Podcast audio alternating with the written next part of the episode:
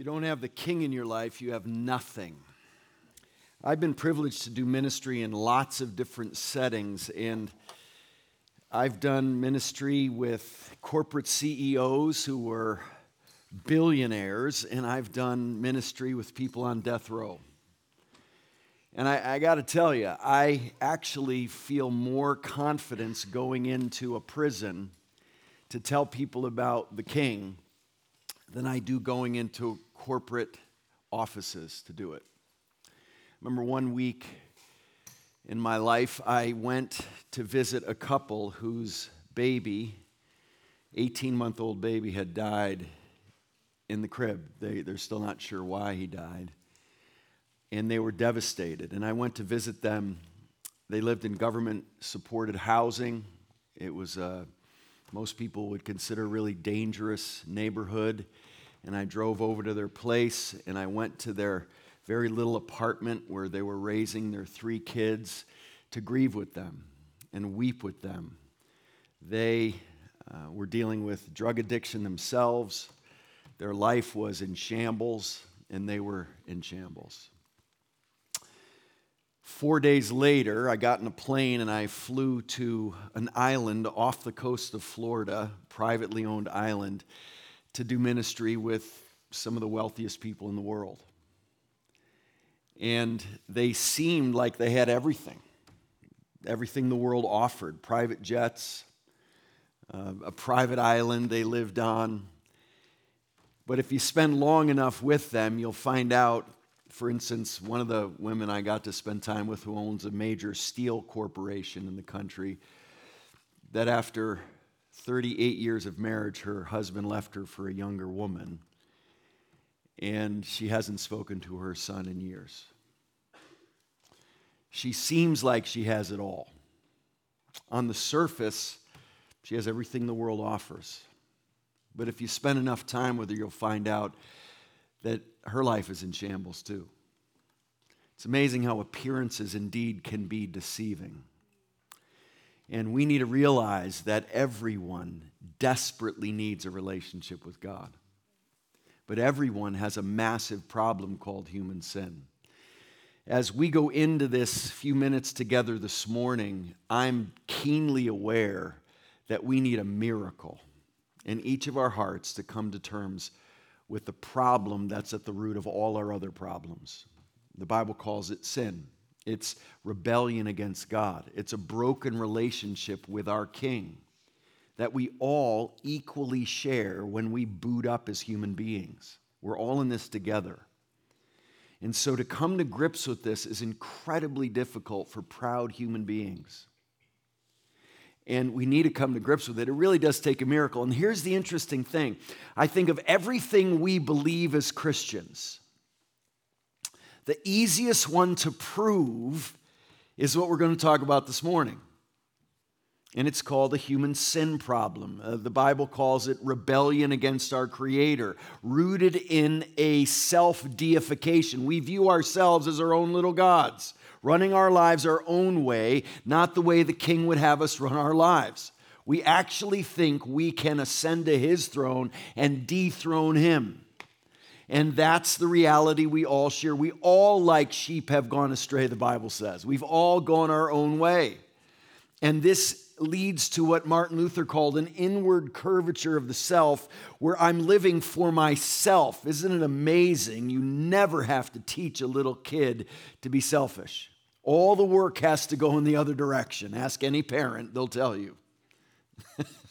And so we've got to come to grips with the reality of sin in our own hearts, in our own lives. But here's the crazy thing. I think of everything we believe as Christians, the easiest one to prove is a human sin problem. And if you don't believe that, just read the news for ten seconds, and you'll see we've got a massive sin problem in the world. If you don't believe we've got a sin problem, just take an honest look into your own heart for ten seconds, and you'll recognize an, an invariable selfishness in your heart, a self-preservation, a self-absorption.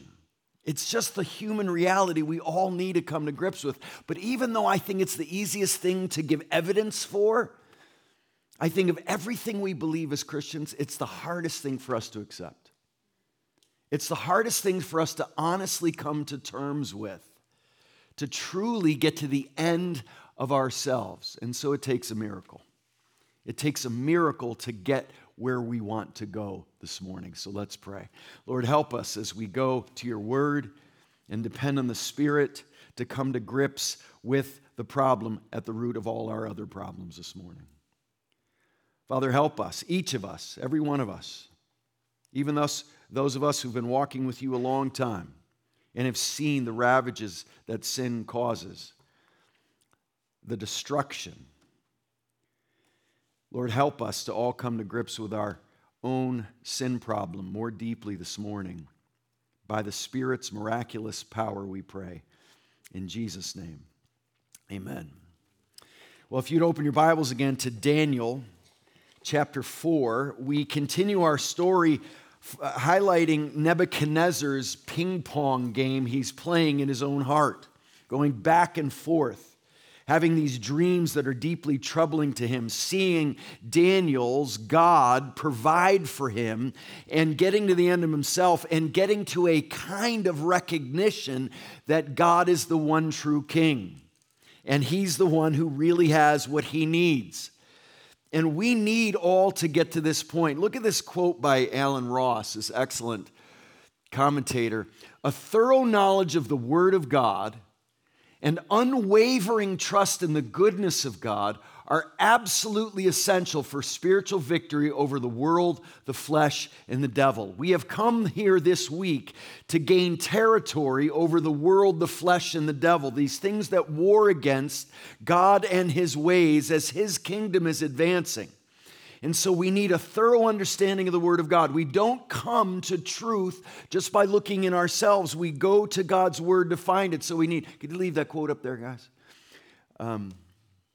Yeah, let's hang with it until...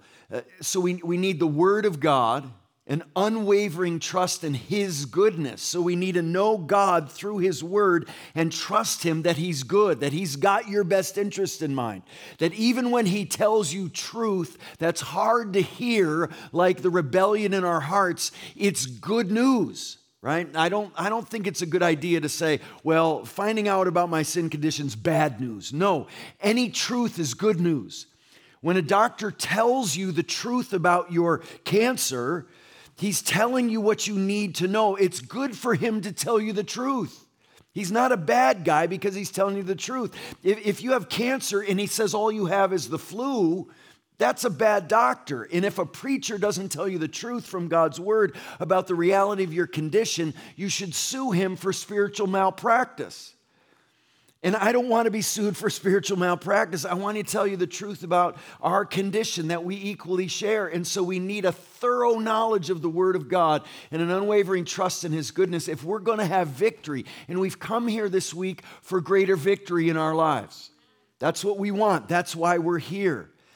And so we need to learn from Nebuchadnezzar's back and forth process of getting to the end of himself and then responding to God in certain ways that seem right.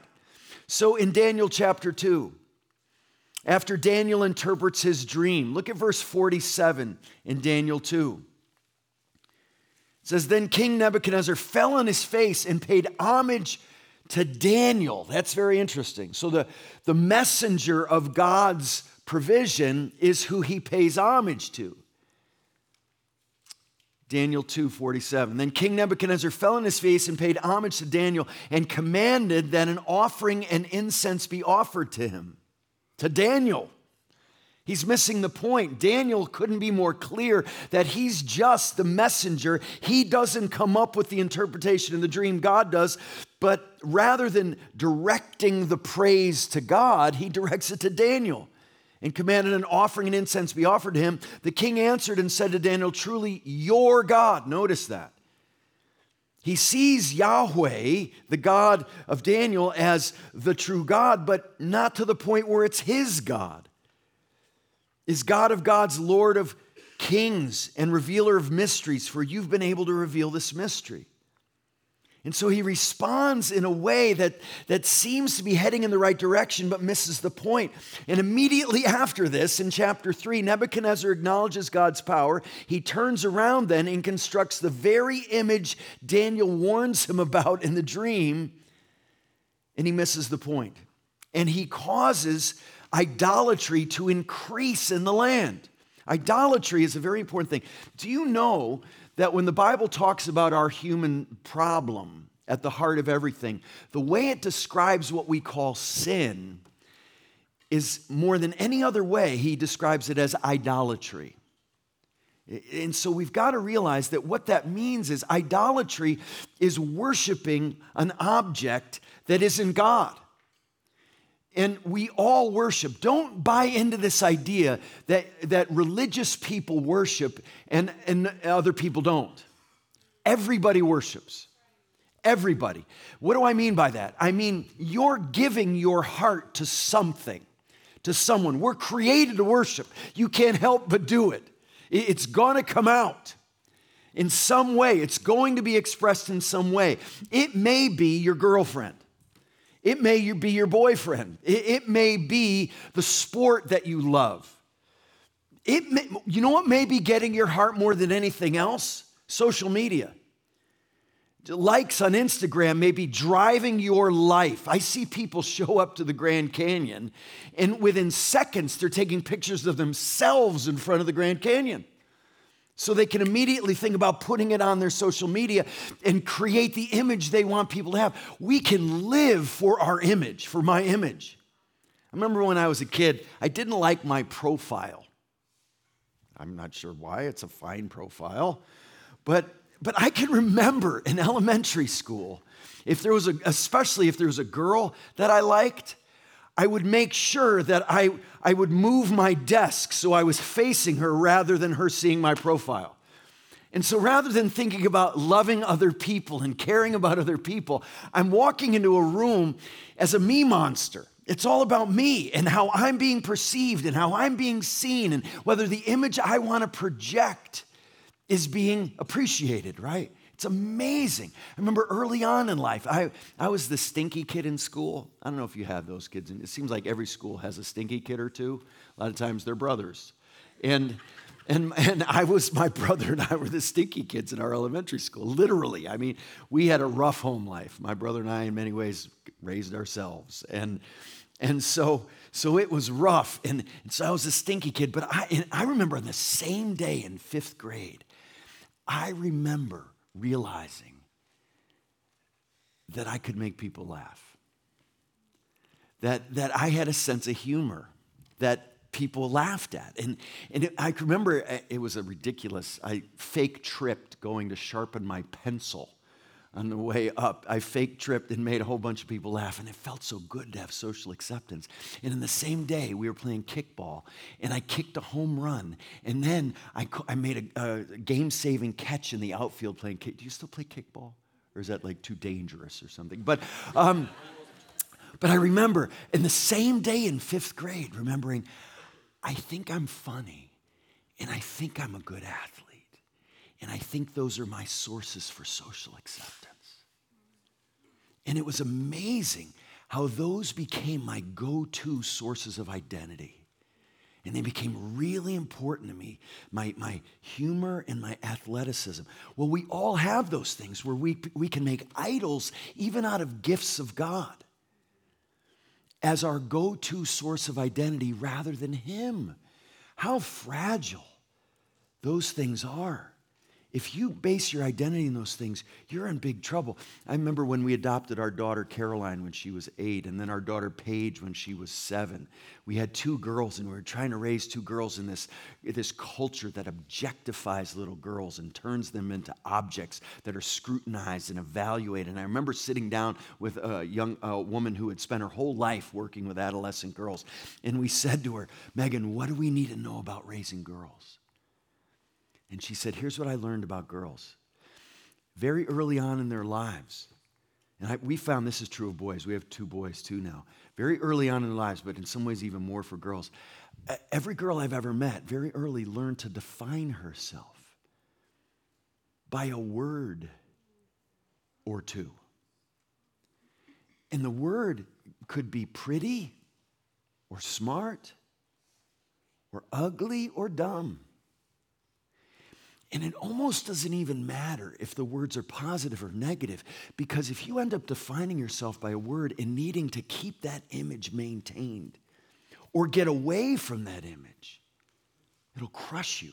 It'll reduce you to something pitiful, even if it's a gift you have. And parents can feed this. Oh, she's our little student, or she, he's our athlete, or he's our funny one. And you end up developing an identity that you live for, that you construct your whole world around. And that's exhausting. And that will crush you, because we need to find ourselves in relationship to our King, not to how we're perceive, perceived on a horizontal level. And, and so we need to get to the end of ourselves, where we're not living in the exhausting treadmill of trying to maintain an image all the time and live for that. And then we'll find ex- escapes like pornography or addictions of different kinds that will paralyze us and crush us.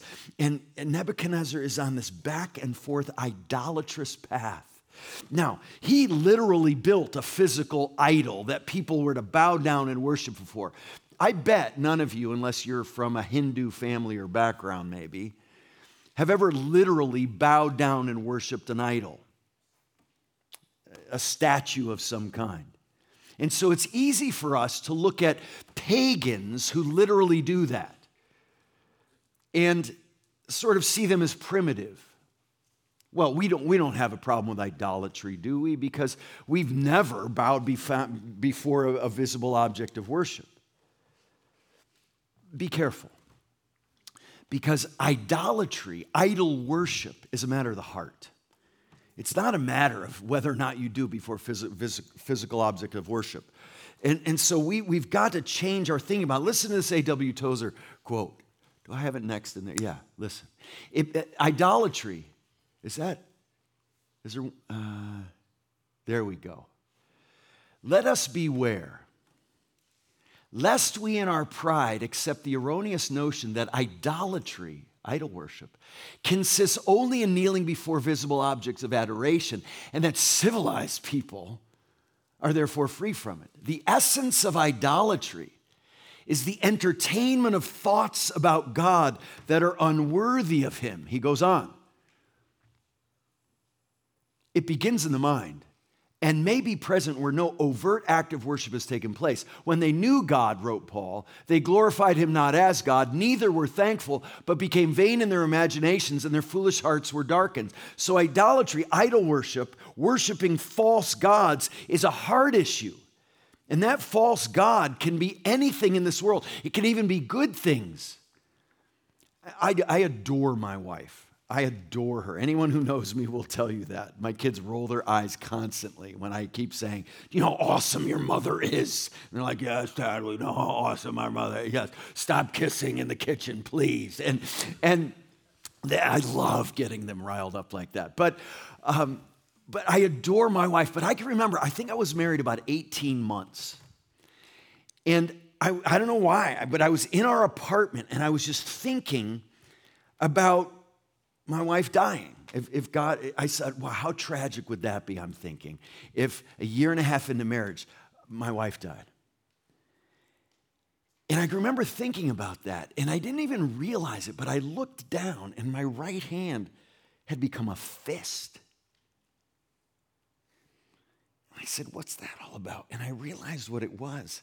I knew what it was. I was imagining my wife dying, and I was shaking my fist in God's face for taking my wife. And I looked at that and I thought, oh my, that's a problem. I went and got on my knees and I asked God for forgiveness for going down the road of turning my wife, an amazing gift from God, into an idol. She's not mine. And I don't need her ultimately. God uses her to provide amazing grace to me. But she's not my God. He is. Every means of God caring for us is expendable. Even good things can become idols of the heart. And so we've got to be so careful not to go back and forth like Nebuchadnezzar does. He sees these guys released from the fiery furnace, and he gives honor to Yahweh. He gives honor to God. But then look at how it turns. The video does a great job of showing this turn where he actually starts to take pride in his humility.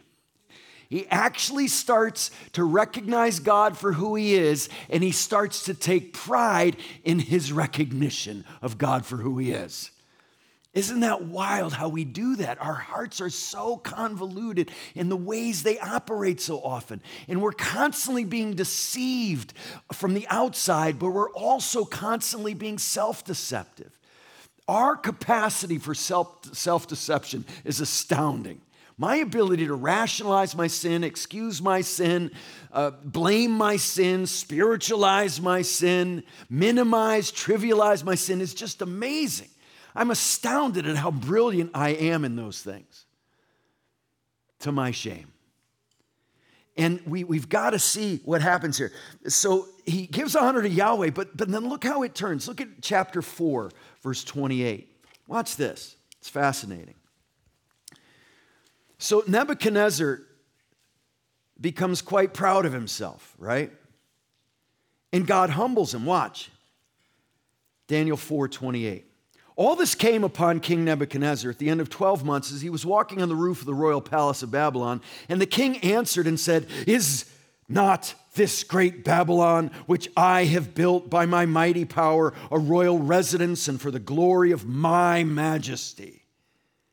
While the words were still on the king's mouth, there fell a voice from heaven, "O King Nebuchadnezzar, to you it is spoken, the kingdom has departed from you. And you shall be driven from among men, and your dwelling shall be with the beasts of the field. And you shall be made to eat grass like an ox.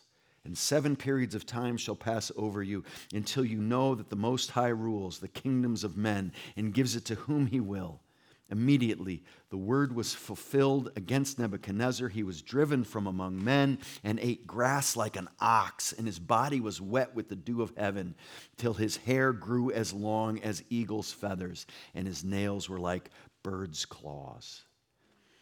God visibly shows the way Nebuchadnezzar is living a life disconnected from God.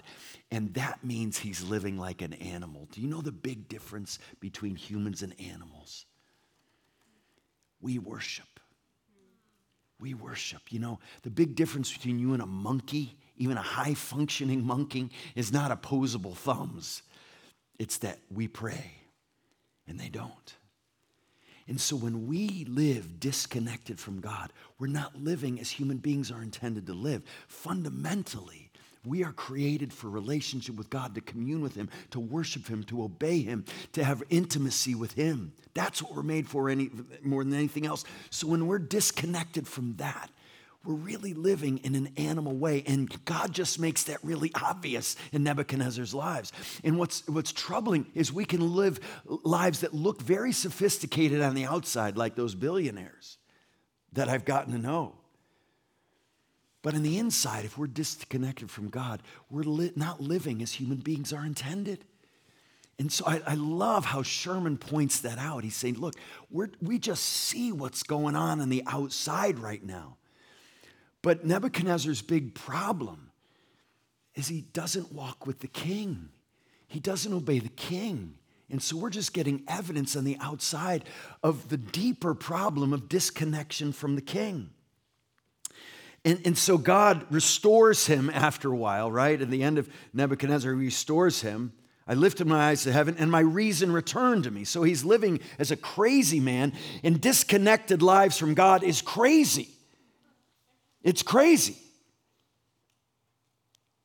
And, and his reason's restored. And then he worships God again. His dominion is an everlasting dominion, verse thirty-four. All the inhabitants of the earth are accounted as nothing. But look how it turns in verse thirty-six. At the same time, my reason returned to me, and for the glory of my kingdom, my majesty, and splendor returned to me. My counselors and my lords sought me, and I was established in my kingdom, and still more greatness was added to me. I, Nebuchadnezzar, praise and extol the honor of the King of heaven, for all his works are right, and his ways are just, and those who walk in pride he's able to humble. Do you hear that? You can hear that underneath it all, it's still all about him. A life of selfishness, a life of Nebuchadnezzar-centric living. And that's the problem we all have. We've got to understand the difference between truly getting to the end of ourselves and just being thankful God got us out of a mess. There's a big difference. There's a movie with Burt Reynolds and Dom DeLuise, and the entire movie, uh, Burt Reynolds has lost hope in life, and he just wants his life to end. And so near the end of the movie, he swims out into the ocean so that he'll drown. And he swims so far out that he will not be able to get back. And as he's about to go under, and his life is about to come to an end, he has a new sense of hope. And he wants to live. And he knows he can't get back in. So it's wild. In the movie, he starts praying. He starts praying, God, if you save me, if you get me back to shore, I'll give half my money to charity. God, if you save me, I won't tell lies anymore. God, if you save me, I won't be greedy. And he makes all these promises to God. But it's wild, it's fascinating that Hollywood isn't about honoring God, but sometimes movies like this that have no intention of honoring God can't help but get to the truth. And as he starts swimming back in, as he gets closer and closer, and it seems like he's going to make it, his promises start getting backed off. And he starts saying, God, I'll, I'll give you twenty percent of all the money I make. And God, I, I won't lie as much as I used to. And he just starts pulling back on all these promises he's making God. And he finally gets to the shore, and he forgets about all the promises he had made to God. You see, he was desperate, and so he went to God. But as soon as he feels secure again, he goes his own way. You know, there are a lot of religious people, there are a lot of moral people in the world that have no relationship with God. And there are a lot of people whose lives are really messed up on the outside, but love God deeply and are depending on him. We can't go by superficial appearances. And so Nebuchadnezzar is a good example of someone who just doesn't get it. He, he may get it intellectually for a while or emotionally for a while, but he doesn't get it. Here's what Jesus says in Matthew seven. Not everyone who says to me, Lord, Lord, will enter the kingdom of heaven, but the one who does the will of my Father who's in heaven. On that day, many will say to me, Lord, Lord, did we not prophesy in your name and cast out demons in your name and do mighty works in your name? And I will declare to them, I never knew you. Depart from me, workers of lawlessness. And so, so there's a difference between superficial appearance and true love for God. True devotion to the King. And we've got to come to grips with our pride. We've got to understand what the human problem is, because there's been a radical shift in my lifetime toward what I would call a human-centeredness, even to the way we think about Christian things. And so often I will hear people talk about sin, and God's not really the issue. The King's not really the issue. So I want you to see the best description of sin I think you can find. Go to Romans one, if you would, in your new in the New Testament. Just go to the right in your New Testament, sort of in the middle, after the Gospels. We've got Romans, the book of Romans. It's, it's, it's a big old book among the letters written in the New Testament here. Listen to this description of sin. I think it's the best one you'll ever hear. Romans one, verse eighteen.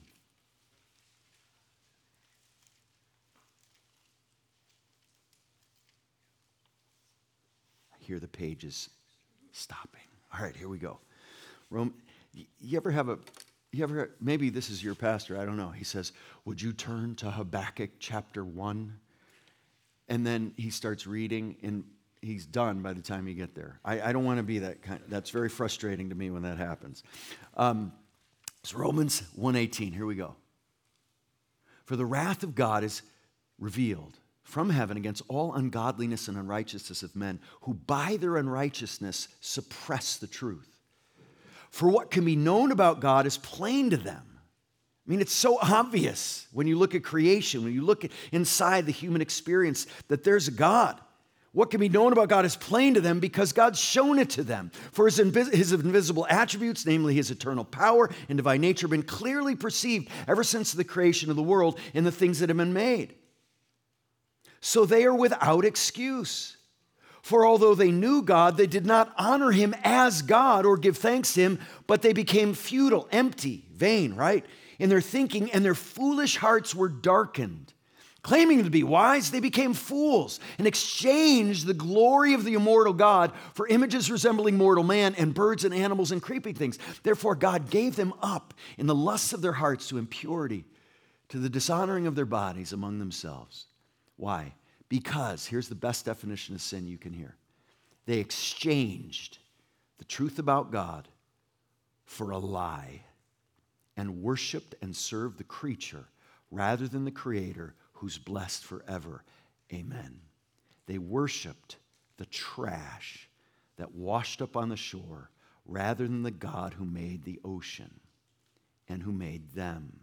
They worshiped the work of their hands, which is actually a way of worshiping ourselves. We exchanged God worship for self-worship, in other words. And that's what we need to realize sin is.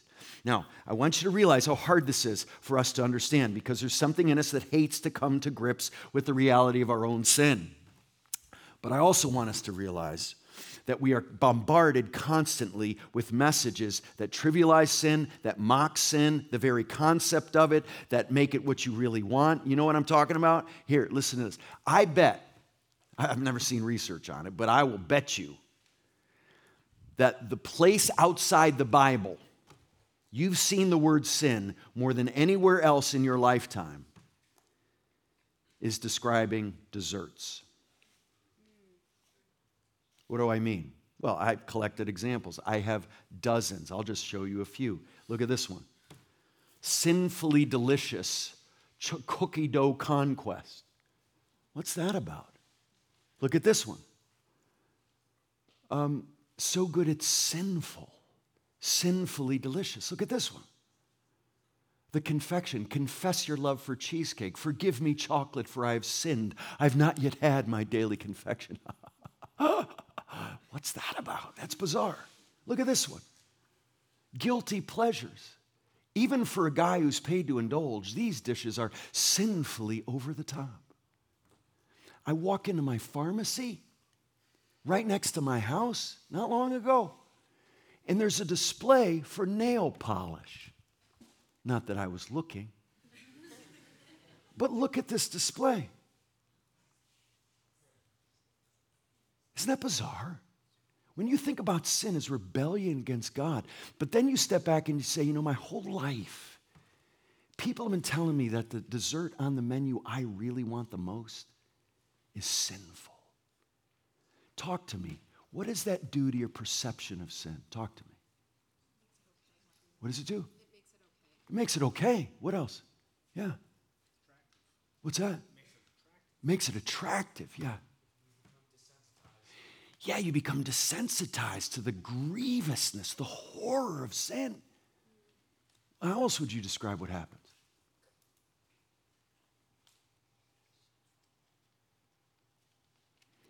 It's really mocking the whole concept, isn't it? It's like sin. You know, what that means is sin is attractive. It's, it's what you really want deep down, isn't it? it? That nail polish, that dessert, that cookie dough conquest, whatever it is. Oh, it's so good, it's sinful. And what does that mean about righteousness? Boring, unattractive. You've been bombarded. You don't even realize it, do you? I've become sensitized to the desensitizing effort marketers have towards sin. And I came close to flipping that nail polish table over at C V S because I'm so concerned that we get numb to the reality of sin. You know how hard it is to really get this? But we've got to come to grips with the reality of sin in our lives. And there, there are just a few things I want you to realize about sin. Sin is not primarily the effects of sin. And this is how I hear it talked about so often, that sin is brokenness, which, which is clearly the effect of sin. Sin is woundedness, which is clearly an effect of sin. Uh, sin makes us lonely or discouraged or hopeless. Yes, those are all symptoms of the problem, but those aren't the problem. The problem is giving God the finger. That's what sin is. It's a, it's a relational problem. It's a worship problem. It's a personal problem. It means we're lovers of self, right? L- look at this verse. Uh, l- let's look at these biblical terms. Notice the primary terms for the problem are not the effects of the problem in my loneliness, my sadness, my helplessness, my but but look what it is. It's missing the mark. It's evil, disobedience, transgression, breaking God's law, iniquity, lawlessness, trespass, ignorance, godlessness, wickedness, unbelief, unrighteousness, unholiness. Those are the primary biblical terms to describe our big human problem. And those things don't just deserve pity and compassion. The effects of those things do. Those things deserve judgment by a holy God. You know, we have a hard time with things like hell and judgment, I think because we minimize the holiness of God, and then we minimize the, the horror of our sin, and we think it's, it's a good dessert. But when we see God for who he is, we see our sin for what it is, and we know, yeah, I deserve judgment. I deserve to be judged for this sin. Hell becomes a category because, of course, God hates sin and evil. Of course he does. What kind of God wouldn't hate sin and evil? What kind of God would be unmoved by rebellion against him that's dishonoring to him and destructive to everything and everyone? Listen to this quote by, again, Alan Ross on, on human pride. We have that quote by Ross, guys. The fall of the human race starts with an action, but with an attitude of the heart, not with an act, but with a sneer. The serpent is denying what God said. He's mocking what God said. And so our heart is the problem. And that's what we need to realize. Sin is a heart problem. Sin originates in the human heart. And that's something we need to come to grips with. It's not just what we do externally. It has a heart source. And it's a worship problem. It's not primarily being broken, wounded, lost, blind, unfulfilled, lacking meaning, which are all effects of sin. It's a rebellion against God. It's worshiping the wrong God, which is ultimately worshiping ourselves. It's a relationship problem. We've got a broken relationship with God, and it's grounded in disobeying God. Vital points we've got to come to grips with. And so it's a relational problem. It's a worship problem. It is a problem of the heart. These are all realities, but I don't want to make it too overly spiritualized. It boils down to disobeying God. God gives us a sense of right and wrong. He tells us clearly what's right and wrong in his word. And so you find out whether or not you really love God, are devoted to God, see him for who he is, by simply doing what he says in that devotion to him, because you love him. And so you depend on him, and you don't get attracted by the trash when it washes up. As soon as it washes up, you stay devoted to God, and you see the trash for what it is, worthless when it's disconnected from God. And so it boils down to just obeying God. And I want you to realize how hard it is for your generation to come to grips with this kind of obedience. You know what Jesus says? He says, if you love me, if you love me, he doesn't lead with, you'll sing passionately to me during worship times. He doesn't lead with, even you'll be interested in reading the Bible. You know, just educated people are interested in reading the Bible if they want to be educated. It doesn't even mean you love being with other people. That's what we're created for. That's a natural thing. But what Jesus says, if you love me, do you know what he says the test will be? But you know, you'll obey my commandments. You'll do what I say. That's the indicator. You really love him. And so disobedience is, is a turning from him. Obedience is saying yes to him. You guys remember Smokey the Bear? Remember what he used to look like? He was, he was really authoritarian. He had a, a ranger hat, and maybe he pointed at you like this, remember? I have a picture of Smokey with my daughter Paige when she was a cutie. Little, she's still a cutie, but she's a little cutie there. Look at Smokey. You remember what he used to say? There you go. Only you can prevent forest fires. What's that? It's called responsibility. Do you know there's been a complete Smokey makeover? Did you know that? Have you seen the new Smokey? He doesn't look like this anymore. He doesn't say that anymore. This is the new Smokey. Now, what's behind this makeover? Here's, here's the marketing genius behind the makeover. Here's what he says. Listen to this, look at this quote. The hugs are part of the decision to turn Smokey into a character who's depicted as rewarding people rather than entreating them or admonishing them to take personal responsibility. It's moving the tone away from sober, sober, and then check this out, which doesn't resonate with young people. He added, while maintaining the seriousness of the issue, Smokey's changing from a teacher or an authority figure into a model of positive reinforcement. I am all for positive reinforcement. I, I was a football coach for years. I'm a dad. I'm a teacher. I'm a pastor. I'm all for hugs. I'm all for affirmation. I'm all for encouragement. But I'm also for responsibility, owning what we need to own. And we have a hard time owning our sin.